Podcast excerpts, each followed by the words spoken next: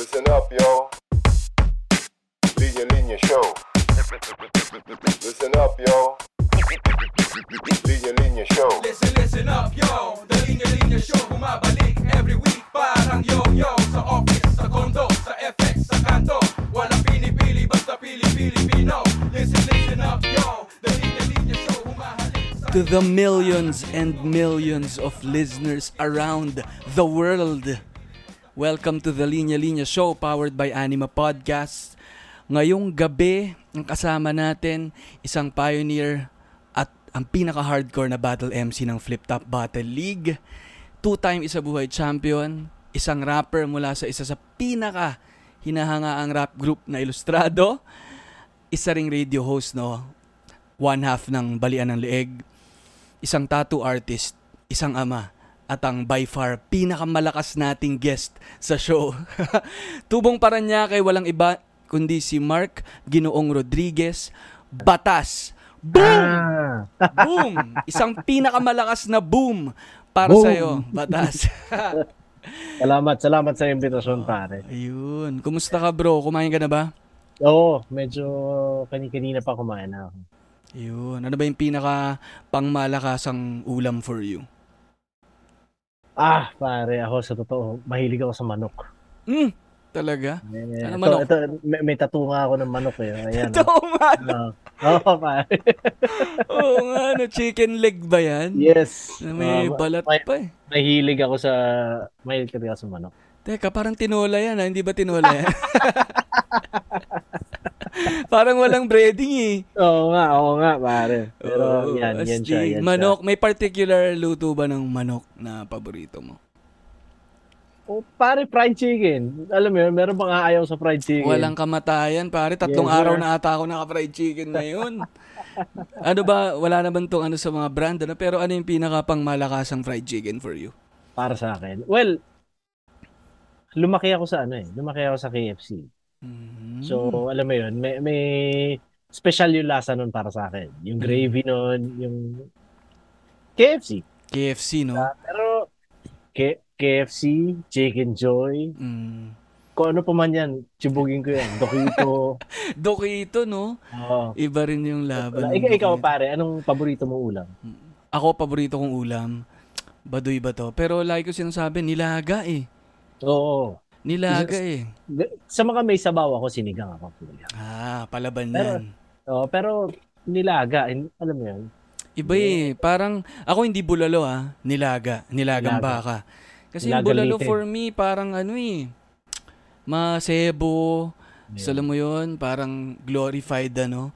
Nilaga rin naman siya, nilagyan lang nung ano eh, nung maro eh. Tapos Ah, biglang totoo. magbabalo na yung presyo niya to 450, ganyan. no? Dahil mahal ang maro, no? Yung maro ganun. eh. Oo, pero, Pero- sa akin, sa akin kasi, yung nilaga, tastes like home eh.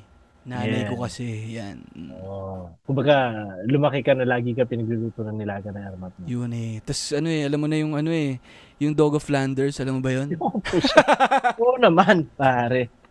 Lagi ko rin tinatanungin sa mga, alam mo yun, kunwari sa inuman, dahil sobrang, sobrang lungkot. Sobrang lungot, pero Parang yan hindi siya dapat pinaparod ng bata, pare. nakakatrauma, no? Napan, Oo, nakakatrauma pare. sa mga bata. Talagang pinapanood mo uma-umaga, tapos iiwan kang nakakandusay sa malamig eh, no? Oo. Hihiga ka sa may kwarto mo na naka sa sahig na ganun eh. Grabe yun. Ilang, i, nung pinalabas sa ABS yun, pare, ah, ilang taong ka? Naku, ano yun eh. Parang nursery ata ako niyan. Or Grabe prep, ka eh. naman, pare. Sorry. Kakalabasan. Pero, oo, totoo nga. Bata pa. Hindi, hindi naman siguro nursery. Sobra naman. Ano, baka, ano ba yan? 1990, ano ba yan? Mga 95 ba yan? Siguro, mga ganon. Mga ganun. Baka mga grade 3. Ganyan. Basta bata pa ako eh. Tapos, kasama ko yung utol ko na nanonood niyan. Tapos dun, kaya sa mga nakikinig, ano, sa mga hindi nakaka-relate dyan, panoorin. Hanapin niyo yung Dog of Flanders. Yes, Pero, sir. ano yan eh, yung, di ba yung patatas yung ano, isa sa mga binebenta nila, yung mainit na patatas. Eh, patatas, patatas yung lagi nilang hapunan. Ayun, binibenta nila gatas. Gatas. So, Yun, yung lolo niya, mainit na gatas. grabe yun. Grabe yun. So ako, As in- do- oo, doon, doon ko kinukuha yung mainit na patatas sa nilaga. Kaya hinihiwalay ko yun. Oh, Tapos yeah. dinudurog kong ganun. Oo Tapos nalagyan ko ng paminta. So, Ayan. so anong, anong, anong perfect na nilaga para sa'yo? Perfect na nilaga for me ay yung nilaga ng airmat ko. Yung paggaling ka ba sa trabaho, kauwi mo lang, tapos naghahanap ka ng, ano yung masama pakiramdam mo, stressed ka, sabay ihahain sa'yo ng nanay mo, mainit na mainit na, na nilaga. Medyo may weird ako men na ano, na feeling ko ako lang gumagawa sa nilaga, no? Sige nga. Pinaparis ko siya with ano, with scrambled egg. Ah, hindi ko nga ginagawa. Medyo wild siya. Kasi yung context na to, sa Nilaga, no, eh, eh, lima kami magkakapatid eh. Mm. Tapos maraming, eh ano no, pira-piraso lang yung mga, ano yan eh, yung, yung beef eh. No, Mm. cubes ng beef eh. Ilan-ilan lang kayo niyan, syempre hati-hati kayo. No, masarap pa yung may litid-litid eh, no? Yes. Yan, yes. yan, yan, yan. So, hati-hati kami. Ngayon, nabibitin ako eh. Eh, gusto ko pa nung patatas tsaka nung pechay. Alam mo yun, gusto mo pang kainin pero limited lang yung, yung beef mo. Yung alternative ko yung, yung itlog na, maa- na scrambled na maalat. Yun yung parang sunod na Nagpapadagdag laman. ka. Kumbaga parang magpapaluto ka dahil alam mong Yes. mabibitin ka. Ganun. Yes, yes. Pangalawang ulam. Oo, pangalawang, u- pangalawang ulam. Nawiwirduhan yung mga kapatid ko bakit lagi may itlog kapag may nilaga. Ah, so, so parang naging practice na, na sa inyo na kapag nagluto yung airmat mo ng nilaga, may isang pirasong scrambled egg para sa'yo. Alam na. Alam na. Ganon. Ayun. Ikaw, sa, sa manok ba, meron kang kakaibang nilalagay? Ilalagay mo ba ng, ewan ko, sinasawsaw sa suka or something? Gravy. Wala, gravy. Ah, Gravy, ketchup, typical. diba? Oo, Ganun, typical. oo. Tapos Ah, kanin. kanin. Pero nung, nung bata rin ako pare, ah, siguro may mahilig, parang siguro mga grade 2 yun eh, na-discover ko yung Nissin's Ramen, Home Oh. Pride, yung mga, yung mga ganong, ganong klaseng instant noodles. So, yun yun, parang siguro nung bata ako, yun yung pang-combo ko. Oh my God. Ah, kung ano man yung ulam, lalo na kung dry, tapos lalagyan mo ng, papaluto ka ng mami, lagay mo sa kanin, Grabe. yun, yun, yun, yun oh sa my akin. God. Pampabal pampabalanse nung ano na fried ano, tuyo. Oo, Tapos biglang medyo may Yes. panghugas ka ng konti. Anong anong flavor ng Nissin ramen yung favorite mo? Pare, alam mo, kasi ngayon, ano na ba mga, yung, yung blue, di ba, Mm. meron yung blue, tapos Mm. meron yung black. Ay, ako, Mm. any naman eh, hindi problema sa akin. Mm. Pero nung naalala ko lang, kumbaga yung dalawang brands na yun, Ni- Nissin tsaka Home Pride. Nung bata ako, nung nagsimula ako na ma-discover na, ah puta, sarap pala ng, ng nilalagyan mo ng mami yung kanin. Parang ganun. Mm. So yun dalawa yung brands na yun. Eh ngayon, ang dami na eh. Tsaka kahit ano yan, papatulang ko naman yan pare. Teka lang ha, yung home pride hindi ko ata alam yan. Ano yan? Oh, ewan ko wala na, hindi ko na rin nakikita ngayon sa mga tindahan Ah. yun. Pero nung nung bata ako, parang yun dalawa yung nakikita kong brands. Parang wala pang Lucky Me noon. Mm. Wala pang uh, Payless. Oh, Payless. Yan, oh, Payless. Payless yung kulay blue. Pero Ah. yung sa, yung home pride di ko pa alam ha, sa mga nakakaalam diyan. Maglabasan kayo sa mga lungga nyo diyan. Sino nakakaalam ng home Pa- pride? parang doon ko na, na ano, no, yun, yun, yun yung panahon na yun. Kasi yun nga, tama ka, wala, hindi ko na nakikita sa mga tindahan yun. Home Pride. Mm. Pero Home dati, ano, Pride. Wow, mahanap nga yan. Baka nasa online shopping yan. Hanapin natin. Pero yung Nissin Ramen, men, grabe naman yun. Ako, syempre, yung seafood yung hinahanap ko dyan. y- ano yung seafood, yung blue? Yung blue, yung blue. Masarap din minsan yung manghang, pero Ah. medyo may konting sipa. Pero classic yung blue eh. No? Classic yung blue. Oo. Tapos ano, yung ginagawa ko dyan, bumibili ako ng crab sticks. yes, yes, yes. Pandagdag lang. Pandagdag sahog. Combo. Tapos ano eh, konting squid balls na puputol-putulin ko ng konti. Ah, so masi masipag ka mag ah, prepare ng Late, pagkain. lately na lang dahil may air fryer ako. so, Okay. mabilis lang siya eh. Lalapag mong ganun, hintay ka konti, biglang meron ka ng dagdag sahog. Pero hindi ako mas, hindi ako mahilig mag ano eh, mag-prepare masyado. Mahilig ako magugas ng pinggan. Mas mas gugustuhin mo maghugas ng pinggan kaysa magluto. Oo. Okay. Ikaw ba nagluluto ka? Oo, nagluluto rin ako. Ako. Naghuhugas din ako pinggan.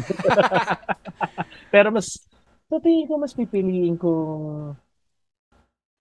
hmm, paano ba? Siguro mas nasanay lang ako na, lalo na nung naging airpat na ako, mas nasanay ako na luto kaysa maghugas. Mm. Pero hassle kasi magluto dahil mas matagal yun. mm, mm, mm. Kaya init sa kusina eh. Mm, diba? Hindi ako, totoo. hindi ako mahilig sa kusina. Pero parang dati, dumating yung time na kung di ko gagawin, walang gagawa. So ako, Mm. gagawa, ako gumagawa. Yun. Mm. Parang feeling ko ano eh. Hindi ako psychologist ano pero feeling ko may sinasabi tungkol sa pagkatao mo kung mas gugustuhin mo magluto or maghugas ng pinggan eh. Kasi Siguro nga meron. kasi yung pagluluto, feeling ko parang may pagka-delayed gratification siya eh, no?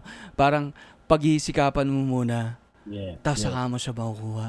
Kapag naman gu- gusto kong maghugas, parang makukuha mo muna siya, tapos saka ka medyo Oo nga. no? Oo nga, oo nga. Pero pare kasi, ang ang paghugas ng pinggan, mas pwede sa bata.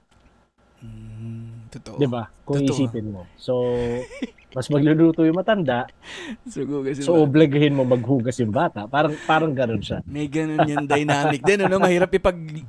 eh, Mahirap ipagluto na nilaga yung ano eh, yung bunso, Oo, pare. no? Pero alam mo, may naisip akong ano eh, naisip ko na rin to, yung disadvantage ng paghuhugas ng pinggan. Oo. No? Kasi, alam mo yun, ang sarap na ng kain mo. Tapos pagtas mong kumain, gusto mo medyo huminga-hinga pagtapos. Chumil ka na, no? Chumil. pero may obligasyon ka pa. Oo. Pare, umakit yung kinain ko eh kapag naghuhugas ako. Kasi parang ang sarap na ng, ang sarap humila. Tapos sabay kailangan medyo kumayod ka pa sa sa lababo. So, hindi mo ba gawain na pagkatapos mo kumain, binababad mo na lang muna sa langgana tapos Hindi. hugas ka agad. Hugas Oo, ka kasi, well, medyo, parang inuuna ng ibabad yung mga maraming agad. nakadikit na, ano, no, na pagkain at sebo. Pero, otherwise, ayaw mo rin kasing mga mo yung, ano eh, Yeah. yung- Ayaw mo ipisin. ayaw mo ipisin, di ba? Yeah. Parang, gusto mong tapos na para i-all out mo na yung effort mo, tapos saka ka makaka-chill. Ah, pero hindi rin ako psychologist, pare. pero feeling ko yung ganun, ano rin siya, may, kumbaga, says a lot about a person. Yeah. Parang, para sa akin, ah, may mga tao na masipag, syempre gusto mo unahin para makachill ka. Pero parang congrats sa sipag mo, pero hindi sipag yan. Parang malakas din yung topak mo, ibig sabihin. Kasi hindi mo kayang, hindi mo matiis, sa alam mo yun, hindi ka Mm. makaka-chill hanggang merong mga nakatambak dyan na parang, ewan ko, Mm. feeling ko malakas anxiety ng mga ganun. Sa totoo lang, no? Sa totoo lang. oh. Baka nga ganun din ako. Kasi parang, hindi ako hindi ako mapakali na nandyan Yeah. siya. Pero kung medyo chill kang tao na, parang alam mo naman na hindi hindi tatakbo yung mga yan eh. Ah, ah. Andyan lang. So, parang eh. pwede mo i-delay na konti. Chill muna ako. Parang gano'n. Pero yun nga, ikaw na mag-work para sa tao. Hindi, Mm. Sa mga nakikinig dyan, ng mga behavioral scientist, Sabihin nyo kung tama ba yung sinasabi namin, pare. ang dami na namin pinuntahan, naghuhugas na kami. Kumain na kami, oh, tapos naghugas na kami, nagluto kami, tapos nagkumain, naghugas pa ng pinggan. Ah, na, na, ano mo yun, na, natawid natin papuntang psychology yung mga gano'n. ang ganda. Ang ganda, ang ganda. No? Pero Mark, no, mapunta tayo na medyo nakabigay ka ng konting background mo dyan. Pero sa mga iilan dyan na hindi pa alam siguro yung background mo. Ano bang, ano ba, saan ka ba, saan ka lumaki? At paano yung naging childhood mo siguro bago ka na napunta sa eksena? Ah, well, laki ako sa Paranaque nga. Laki ako sa dito sa Tahanan, Tahanan Village. So sa lahat ng mga kanood nito na taga-Tahanan, yeah, Tahanan represent, yo. Ah, so, oo, dito ako sa South. Tapos sa hindi ko masasabing typical dahil siguro typical sa mundo namin, 'di ba? Pero typical, ah, estudyante, nag-aral dito sa malapit. Manresa, Manresa ako elementary high school. Mm. Okay. Pa- pamilya ko, ano kami, tatlo kami mag-uutol, bunso ako. So, kumbaga medyo malambot puso sa akin na magulang ko. Pero, syempre, mga utol ko since ako yung bunso, may kapalit yun, di ba? So, ganun. Mm. Ah, yung pamilya ko mahilig talaga sa music. Mm. So, airpot ko mahilig kumanta. Nanay ko hindi ko, syempre, hindi ko naman nakita nung bata siya. Pero, nung nagkamalay ako, nagpa-piano na siya. Mm. Ganon. Tapos, sa parang, siguro mga, siguro mga seven years old ako noon bumili ng organ yung airmat ko. Yung organ na church organ. Mm, Casio. Meron dito, hindi, yung meron dalawa, tapos meron pedal. Mm. Yung parang, basta ganon. Mm. So, bumili airmat ko noon, tapos ah, gusto niya mag-aral ng organ yung dalawa kong kapatid. Eh di, syempre, bilang parang, okay na, ako hindi. Di ba? Sila lang. So, gusto ko rin. So, ganun. Doon, doon ako nagsimula na maging mas malalim sa music. Pero Mm. bago pa mangyari yon laging may pinapatugtog sa bahay. Kundi man magulang ko yung nagpapatugtog, mga kapatid ko nagpapatugtog. Yun, so, uh, syempre maraming kwento eh. Pero, Mm. kumbaga, minold ako ng malaking parte ang music sa buhay ko at yun, sila rin yung nagsimula na maka-influensya talaga sa akin. Mm. So ano pa lang pala, bata pa lang no, meron ng ano no, kumikiliti sa tenga mo. Oo, kung ano-anong music. Oo, oo. Airpot ko mahilig sa mga Nat King Cole, Yeah. ah, Matt Monroe, ganyan ang e- trip ni Airpot. Si Airmat mahilig yan sa Beatles, ah, mga Barbra Streisand, ganun. Mm. Carpenters, ganun trip ni Airmat. Tapos uh, yung parehas kong utol kasi syempre panahon nila yun. So new waver, mga new wave yung mga yan. Mm. Ganun. Tsaka syempre kung anong uso ng time na yun, na-absorb ko dahil sa kanila. Mm. Hanggat sa nag ako na yung nakadiscover ng mga gusto ko. Pero yun, ano yung mga oo, ano Ah, yung mga ano, ano? naging ano yung mga naging gusto mong music growing up? Well, kumbaga, syempre, yun nga, nung, nung, nung kunwari, airmat ko, nakikinig siya ng mga carpenters, nasasakyan ko yun. Bossa Nova, nasasakyan ko yun. Ah, sila Utol, yun nga, mahilig sa new wave, so, naging, kumbaga, nasa utak ko yun, pare. Di ba? Mhm. Yun at yun yung, tapos, syempre, yung mga nauuso nga nung mga panahon na yun, kunwari, ah Milli Vanilli. Oh, yeah. Siyempre, ganun. ah noong una lumabas na doon, pinapakinggan ng ate ko yun. So, may plaka siya noon. So, yun, narinig ko yun. Ah ano pa ba? Ma- may mga typical na ganun eh. Mm. Janet Jackson, Paula Abdul. Di ba? Marinig ko yun sa, sa mga utol ko. Oo. Madonna, kung ano man. Meron ba nung ano, syempre yun, ha, mukhang na-imagine ko na yun, no? ang dami mong musical influences from your family, no, from your parents to your um, siblings. Pero meron bang siguro yung ano, no, parang musical awakening mo, parang saan ka parang sa isang artist o sa isang banda na parang shit, grabe to ah. Yeah. Ito yon pare. Yung, yung utol, yung kuya ko, uh, nakikinig yun ng mga, ma- mahilig ako sa glam eh, glam rock, hair Mhm. metal, di ba? Hanggang ngayon nakikinig ako niyan. So, nung elementary ako, nar- narinig ko sa kanya yung mga yan. Siyempre, Guns N' Roses, Van Halen, Nelson, yung mga ganun type. So, trip ko, nasasakyan Mm. ko na. Pero syempre, siguro dahil bunso ako, pare, alam mo yun, tapos siguro rebelde ako. Parang, Mhm. syempre gusto ko mas extreme ako, di ba? Mhm. Parang gano'n. Pero dahil siguro sa mga artist na yun, kanya napunta ako sa, kunwari, Metallica. Um, yung, alam yun, yung, yung mga Mm, metal. Madali na, medyo mas na- madali na yung tawid. Oo, Mm. yun. Siguro yung glam yung nagbukas para sa akin, tapos pum, napunta ako sa ganun. Mm, yan na, So Metal- Metallica, Me- Metallica yung parang first na shit, I'm a fan. Alam mo yun, Mm. yung ganun. Yung kumbaga, syempre lahat tayo nagsimula sa pagka-poser. Mm. Poser ako ng Metallica noon nung simula. Syempre, so gusto ko aralin yung gitara. Mm. Alam mo, gusto ko gusto ko na may Metallica shirt ako, yung ganun. Mm. Ano ko noon, mga grade uh, grade 5, grade 6. Grade 6 siguro. Bago Mm. mag grade 6. Mm, so grade school talagang ano ka pa, ah, heavy metal. Ay, ano kumbaga, metal ka na. Ganyan. Uh, med, oh, Medyo, medyo Oo, papunta na. Mm. Tapos kailan yung naging transition mo to ano, other genre? Siguro specifically sa, sa rap, sa hip-hop. Ano yung mga unang impluensya mo niyan? ano naman pare, medyo ganun din pagkatapos sa ilang taon. Parang syempre no time na nakinig ako, nagsimula ako makinig ng metal. ah, pasabog na rin yung hip hop nun. Mhm. Makita mo sa uh, makikita mo sa TV pare. Master plan, tangina ang poporma pare.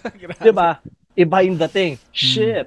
Uh, uh, Naughty by Nature, Mm, uh, Hip Hop. Ray, no time na Grabe. yon, Criss Cross, Mhm. 'Di ba? So medyo astig siya para sa akin. Pero naging nagsimula talaga ako pakinggan sila, yung as in magkaroon ng material. Ano, ah shit, sa tingin ko mga ano, siguro nine, mga second year high school ako. Second year, third year. Ano naman, noong time na yon, yung mga pinapakinggan kong metal na banda, medyo hindi ko gusto yung mga release Mm. na yung mga nirelease na album. So imbes na maghanap ako ng iba pang ano, iba pang metal o kung ano mang rock. Kumbaga sinubukan ako makinig ng hip hop. So Mm. yun, mga una kong nakuhang album siguro, y- y- sound isa sa mga pinaka-importante para sa akin soundtrack ng Above the Rim. Grabe yan. Favorite Oo. ko yan. My, my, Oo. my Block. Ni Tupac. My Black. Oh my Oh, God. Tupac. Oh, yun. Ah, yung kay Warren G, Regulate. You Yun. regulate. doon ah, Friday na Ah, soundtrack yung mga Ice Cube. ah, kumbaga ang ginagawa ko dati kasi bu- buibili ako ng soundtrack kasi iba't iba yung artist so nakikilala ko sila so alam ko na ah puta trip ko to si Tupac Diba? Mm. parang ganon eh eto yung trip ko kumbaga ganon so nadidiscover ko sila sa ganon kasi pare nung time na yun wala pa naman nan- wala alam ko wala pa kaming cable ata nun so Mm. So, kailangan ko bumili ng mga tape para ma-discover sila. Yeah. Mm. Wow. Above the rim, ah. Oh, Tama. above the rim, pare. Grabe yun. Hindi ko nga napanood yung pelikula na yun eh. Pero alam kong wasak yung soundtrack. Yeah. Alam ko. Yeah. Sa- No, so, ganun. Mm. Yun. Tapos, uh, actually, yun eh. Tsaka ano rin, kasi nung, nung time na yun na nagbakasyon kami sa Tate. First na bakasyon ko sa States. Tapos yung, pins, yung mga pinsan ko doon, syempre ganun yung sounds. Mm. So, binigyan niya ako ng madaming mga singles. Oh my God. Oh, The Brat, Funk the Five, oh my ah, God. yung mga ganyan, pati mga R&B, ganun. Mm. Ah, doon ko una na Rebound Tags, For the Love of Mm. Money, Tagish Mhm. Ruggish Bone. Binigyan niya ako ng mga cassette na single. So yun, na, Mm. na discover marami rin ako na-discover dahil sa pinsa ko sa tape. Mm. Hindi ba naging mahirap sa yung transition mo from metal to hip-hop? Alam naman natin yung context niyan na, 'di ba, Ah, medyo dati. banggaan yan noon. Ah, no, hindi naging mahirap ba sa yung transition? Well, siguro naging hindi naman sa naging mahirap, pero noong time kasi na, na mahilig na ako sa metal, ang forma ko mas hip-hop. Mm. So, na ah, hindi naman hindi naman nga sa mahirap pero alam mo naman yung mga tao lagi lang may sinasabi sa Nasa Mm. labas ka, hihirita ka, "Ooh, hip hop." Ooh, ano, kung ano ganun. So may ganun ng time na yun para sa akin. Pero syempre ako, kumbaga medyo ganun lang ako eh. Diba? Oo. Kumbaga, tangay na, mas metal ako sa inyo, gago kayo. so, hindi ako na o-offend ba? Oo. Ah, bahala kayo dyan. Oo. Yun. Pe- At saka parang hindi naman as if from metal, rock, ay biglang total hip-hop ka na. Parang parehas mong Parehas kung sinasakyan talaga. sinasakyan pareho. Pero syempre nga, noong time na yon parang bawal siya. Di ba? Noong time na yun, kailangan Pumili mo ka, pumili ka ng Oo. side. Oo, na- nakikinig ako dati ng uh, LA 105.9 tas narinig ko yung hate nila sa hip-hop. So, well, hindi hindi ko siya uh, ginawa, di ba? Hindi ako naging parte nun, nung ganong Mm. klaseng ano. Pero alam ko, alam ko yung nangyayari ng time na yon. Kumbaga, ganun. Mhm. eh, yung, yung ano, yung tra- yung nagkaroon na ng rap metal bigla. Yeah, pare. Para baka parang nawasa ka nun siguro kasi, uy, pwede pala ba ko? Ande, pala alam mo, combo to eh. alam mo sa totoo, pare. Mm. Nung unang lumabas yun, medyo hindi ko pa nasakyan kagad. Mm.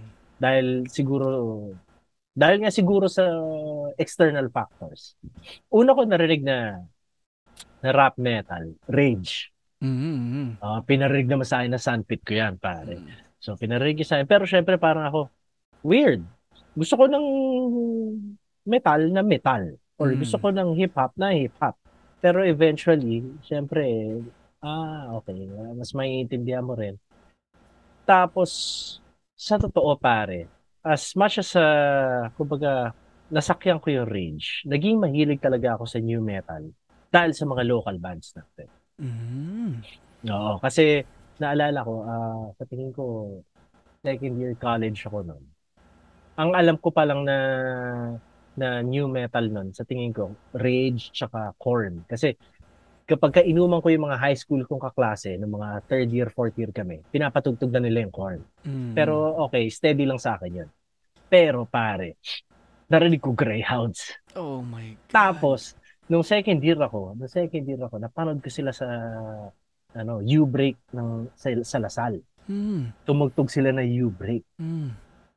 So, first na uh, as in live na experience ko sa ganong klaseng tugtugan, sa ganong klaseng oh, iba eh. As in, wow, hangina. Pwede Eh, pala yun. Oo, eh, eh, nakilala ko si PJ, yung drummer ng Greyhounds, Mm. nang hindi ko pa sila napapanood. Mm. So, nung napanood ko, parang, putang ina, ibang klase itong mga to, pare. Ibang klase, ibang klase yung forma, ibang klase yung, yung swagger sa... Kasi syempre, ah nagsusubok na kami magbanda nung time na yun. Pero, iba pa yung, iba pa yung mga, iba pa yung pagtugtog dati ng live. eh. Mm. Yung mga mapaparoon mong banda, na, lalo na sa local, hindi ganun, pare Mm. hindi ganun kaangas, hindi ganun ka... Mm. Magaling, syempre. Astig yung tugtugan. Pero pag pinanood mo, parang iba yung nabigla ako, nabigla ako sa Greyhound. So parang, tangina, wild. So, nag-dig deep na ako sa new metal nung narinig. So, narinig ko sila, narinig ko yung Cheese, narinig ko yung Mm. Slapshot. Parang, wow! Puta. Mm. So, yun, nanonood kami ng, nanonood ako lagi sa, kami, sa Music Museum nung pinaparod namin yung mga yon pare. Paano yun? Nakaupo kayo sa Music Museum? Hindi, pare. Tayo. nawawasak yun. Kaya nga, kaya nga bad sila dun. Kasi nawawasak yung lugar, Oh. chong. Baka kaya doon. Kasi di ba sa Music Museum ba ano? Yung Seated upuan, nga. upuan Oo, na yun. pang, Sini, pang sinihan, pang medyo ganun. sinihan. Para hindi mo pwedeng ano, tanggal. Yeah. Pero naalala ko may isang may isang gig ang Hindi ko alam kung sino exactly. Greyhounds nga ba? Keso, Slapshot, Zoom, Glitch, yung mga yan. Yung nabasag yung salamin doon, yung oh my God. sa entrance. Dahil Mm. doon band sila. Oh my God. Oo, sobrang Mm. wild. Tsaka nung time na yun, kahit puro upuan doon, nagmamash na yung mga tao. Tapos kapag naalala ko dati, kapag set na ko na kung sino man yung last band, yung side ng stage, nagpupuntahan kami doon, doon kami nagsaslaman, Yun, pare. oo. Oo, ganun. Okay. Parang ako tuloy, naalala ko, unang beses kong napanood ang Greyhounds, grade 6 ako. Grade 6 ako sa sa Ateneo naman. Okay. okay. Nagtumugtog sila sa ano, sa Irwin Theater, sa theater doon. Yeah. Oh, tsaka laglag talaga yung pangako rin eh. Oo, iba. WhatsApp Mr. Pare. PIG siya Oo. doon, no? Oh my Yeah. God, tas yung, yung tono ng boses ni Reg Rubio. Yeah. Oh my God. Itsura, itsura ni Reg, tapos yung, yung napapalabas niyang sigaw. Tunog, di ba? no? To, ta- Pucha. Oh my God. Tapos, naalala ko, first time ko sila napanood. Siyempre, makikita mo si Reg may hikaw sa kilay na perdible. Mm, Kaya ganun, ganun dati forma niya. Ang lalaki ng pantalon nila. Mm. Tapos si Ouds tsaka si Allen, yung buhok, mga ganun-ganon. So, bako culture shock ka talaga eh. Mm. 'Di ba? Eh, syempre pare, galing ako sa, dito sa South na mas conservative yung mga tao. Catholic school. Alam mo yun, tahanan na iba yung kultura. Mm. So, nung naparod ko, parang, wow, at home ako dito sa mga to, pare. Ito yung gusto ko na, yung crowd ko. Oh oo, God. na hindi, na hindi ko, masyado naranasan bago ko sila nakilala. Yun yun. Mm, mm, mm, mm. Grabe, no? Oh. Ano eh, ako kasi yung nakikita ko, parang yung sa rap metal din, yung yung swag ng mga hip-hop, Yes. no? Yun, Mixed yun with nga. yung angas ng, Ng mga rakista. metal. Ng Oo. metal. Oh my God, kayang ipag-combine. Tapos, Yeah. wow, ito yung nabubuo. yung comfort, yung comfort ng hip hop dahil syempre bago mag new metal, mas masikip yung mga damit eh ng Mm. banda, eh, di ba? Pero yun nga, gaya na sabi ko sa'yo, nung panahon na nakikinig ako ng metal at hindi pa ako nakikinig ng hip hop, loose na ako magdamit. Mm-mm. Tapos makakita ako ng mga maibigat yung tugtugan na loose magdamit. So parang, tangin na pwede pala. Ba? May, tapos dahil hip hop ako, mahilig ako sa headgear. High school pa lang ako, pare. Actually, elementary pa lang ako, mahilig ako sa sombrero. Mm. Makakita ka na bigla ng mga banda na naka-headgear, na bihira mo makita bago sila, bago ko sila na-discover. Mm. So, yun, iba siya sa akin. May Parang- kulay, yung- may kulay yung buhok, may may piercing yung muka, na parang tangina. Ito yun. Ito yun, pare. Para ka nakakita ng reflection mo eh, no? Ng salamin eh. Tayo na mga, ka- mga kauri ko to. Ah, pero no time na yun, ano pa ako, hindi pa hindi pa ganito ka wild yung itsura ko kasi Mm. yun nga eh, mas mas bata pa o mas conservative pa yung Yeah. kumbaga hindi ko pa nakikita na ah putang ina pwede pala talaga yung ganun. Todo, pare. i- i- itodo. Oo, pwede mo itodo. Yan. Sila yun, sila yung nagpakita sa akin nun. Para tang ina. Huwag ka na mahiya, di ba? Mm, mm, mm. So yan, nagbabanda ka na rin yan ng mga Oo, panahon na yan. nagbabanda na rin ako. No? Okay, tapos metal nga rin kayo. Hindi rap metal, metal. Nung time ng kaputukan nila, sinubukan din namin mag-rap metal. Tapos tinulungan din nila kami. So, yung mga ibang gigs sa Music Museum, nag-fronta kami noon. Mm. Ganon. Kasi ang nangyari naman, ah, bago mangyari yung bandang yun, Madhops yung pangalan na yun. Madhops. Ah, bago mangyari yun, ah, nagra-rap na, na ako. Pero kasama ko mag-rap yung vocalista ng Zoom. Tsaka yung isa pa, si, si Ferds, nasa States ngayon yun, eh, nag, nagbabanda. Ah, monumental by far yung banda niya. So, nagra-rap kami nung time na yun. Tapos, sumasama kami sa, sinasama kami sa mga gig. Mm. Pagka, since ginagawa nila rap metal, kapag set nila, minsan pinapa-jam nila kami. So, okay, sige, jam. Kung ano man, naputulan ng string si ganito, o jam muna kayo. Habang ano, or meron talagang parte na, okay, parapin natin itong mga to. Kasi rap metal eh, new Mm. metal eh. So, Mm. part part siya ng ganong klaseng culture. So, Mm. yun yung ginagawa. Pero, sinubukan na rin namin magbanda dahil mara, kumbaga, sa, sa CSB, yung mga kabarkada rin namin ng time na yun, puro mga Musikero. musikero din. Eh. Oh, so, yun, ginawa din namin. Mm. Naalala mo pa yung una mong sinulat na ano, na rap? Oo. Anong, pa- anong, pama- yun. anong pamagat at ano, bakit fried chicken ang pamagat niya? Ah, fuck, ano nga ba? ta- Alam mo, sa totoo, hindi ko alam eh. Hindi ko na maalala yung title. Pero, may naalala ako ilang lines. Mm. Ah, ano naman yun? Ano ano yung tanong mo ulit? Sorry, sorry, hindi ko na maalala. ano yung ano yung pamagat nung rap na yun? Hindi Kung ko di na mo man maalala, ano yung can you give us a few lines? Ano yung para Wa- malaman natin yung tema? Wag na. Ano lang, kumbaga, ano yun, ah, wannabe Wutang, gano'n. Siyempre, Ah, sisimula ka, ganun. starting point mo, gano'n. Kung starting point mo yung gusto mo maging. Mm. So, yun, parang copycat lang ng Hutang. English or Hutang. Tagalog? English. Yun. English. Ah. Tapos, uh, oh, gano'n. Na, naalala ko yung first na ginawa namin kanta. Na, nung mga nine, nung mga ano yun eh, siguro 98, gano'n. Mm. Merong wrestler sa WWE, si Gangrel. Oo, kilala ko yan. Oh, Umiinom yun. nung ano, nung Oh, wine. ng dugo. Tas Oh, yun. Yan. Ang angas ng, ng entrance music noon, pare. Mm, mm, mm. So, yung first na sinulat namin, nung kami ni, ni Bugoy ng Zoom tsaka ni Ferds, ang, ang grupo namin, Geobloods, pare. Yung, yung una namin sinulat, at ginamit namin beat, yung entrance music ni Gangrel, pare. Ay, nako. Yun. Grabe rin Ah. influensya ng wrestling sa ano, no, naman. panahon pare. Ah, natin. panahon, panahon ni Stone Cold yun. Eh. Oo, Ah, grabe. BX yun. So, Oo. parang, kun, kung di ka nanonood ng wrestling ng time ng na, malamang di ka cool. Sobra. At saka yung yung ano no, yung music part din ng wrestling no, ang laking Yeah. part din no. May compilation din ng mga CD Oo, noon. yun. eh. Ah, Diba? sa totoo yun, kaya namin ginamit yun. Kasi utol ko bumili ng compilation sa Ruins.